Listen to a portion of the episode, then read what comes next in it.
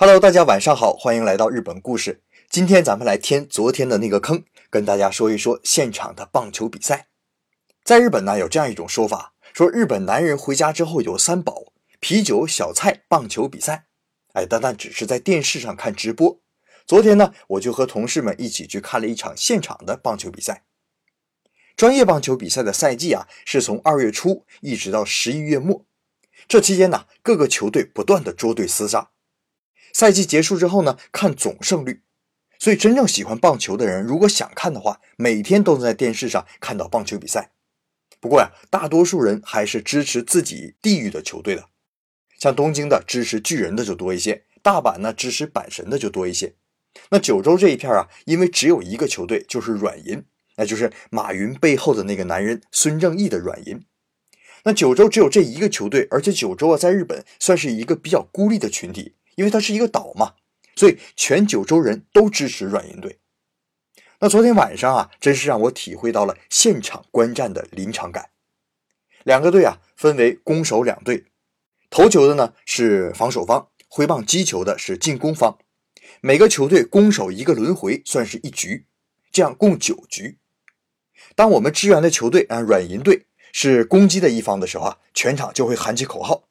比如说，现在击球的是软银队一个叫金宫啊伊玛米亚的选手，那全场开始喊了：“Let's go 伊玛米亚，Let's go 伊玛米亚。”或者是说：“哇咻哇咻伊玛米亚，伊玛米亚阿斯库纳雷。”啊，就是这个样子，非常的有意思。那如果这一下打出了一个全垒打的话，那场面呢就极其的热闹啊！不认识的人呢也开始互相的拥抱、击掌、叫好。那等到己方球队是防守一方的时候啊，这时候大家的神情就会稍微放松一些了。这就是棒球和足球、篮球相比比较轻松的地方。它不像足球、篮球，整场比赛不断的攻守易位、抢球、断球，稍不留神对方就可能进球。所以不论是球员还是场外观众，都需要一直的目不转睛的盯着球。那像棒球比赛呢？防守的时候啊，大家就可以喝喝酒、聊聊天。那这就是现场看球啊，不只体会到比赛的乐趣，还有场外的乐趣了。比如说，赛场外有不少卖小吃的地方，大家看球累了、饿了，可以买便当、爆米花、炸鸡块等等。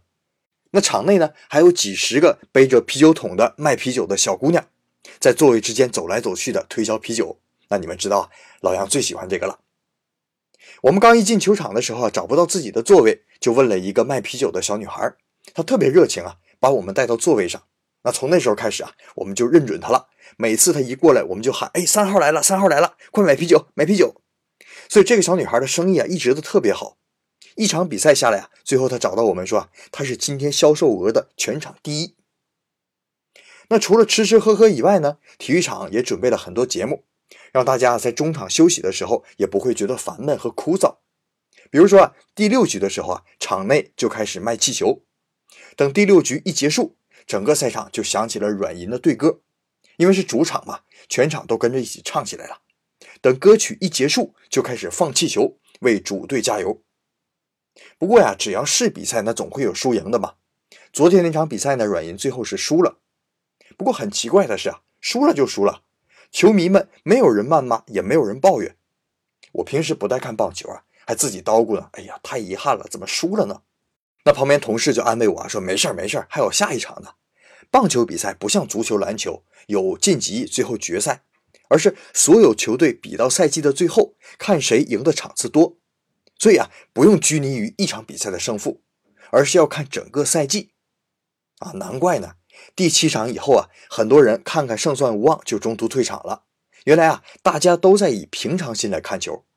当然了，如果主场要是赢了的话，会场的天棚会拉开，然后放礼花，也是非常的漂亮。那最后呢，说一点比赛无关的事情，我相信呢，肯定也是大家比较关心的问题。昨天我们走的时候啊，我留意到很多座位都是把垃圾整理到一个垃圾袋里，然后把垃圾袋留在座位上。我觉得呀，这个还算是我平常见到的真实的日本人，就是除非会场会要求把垃圾带回家，那日本人才会带回家，否则他不会那么神圣的满场去捡塑料瓶子。但即使是这样啊，也会最低限度的整理一下垃圾。所以你在日本人的座位上可以看到留下的垃圾但是永远也不会看到一地狼藉的场景。好了，这就是这一周的日本故事，感谢您的收听，咱们下周一接着聊。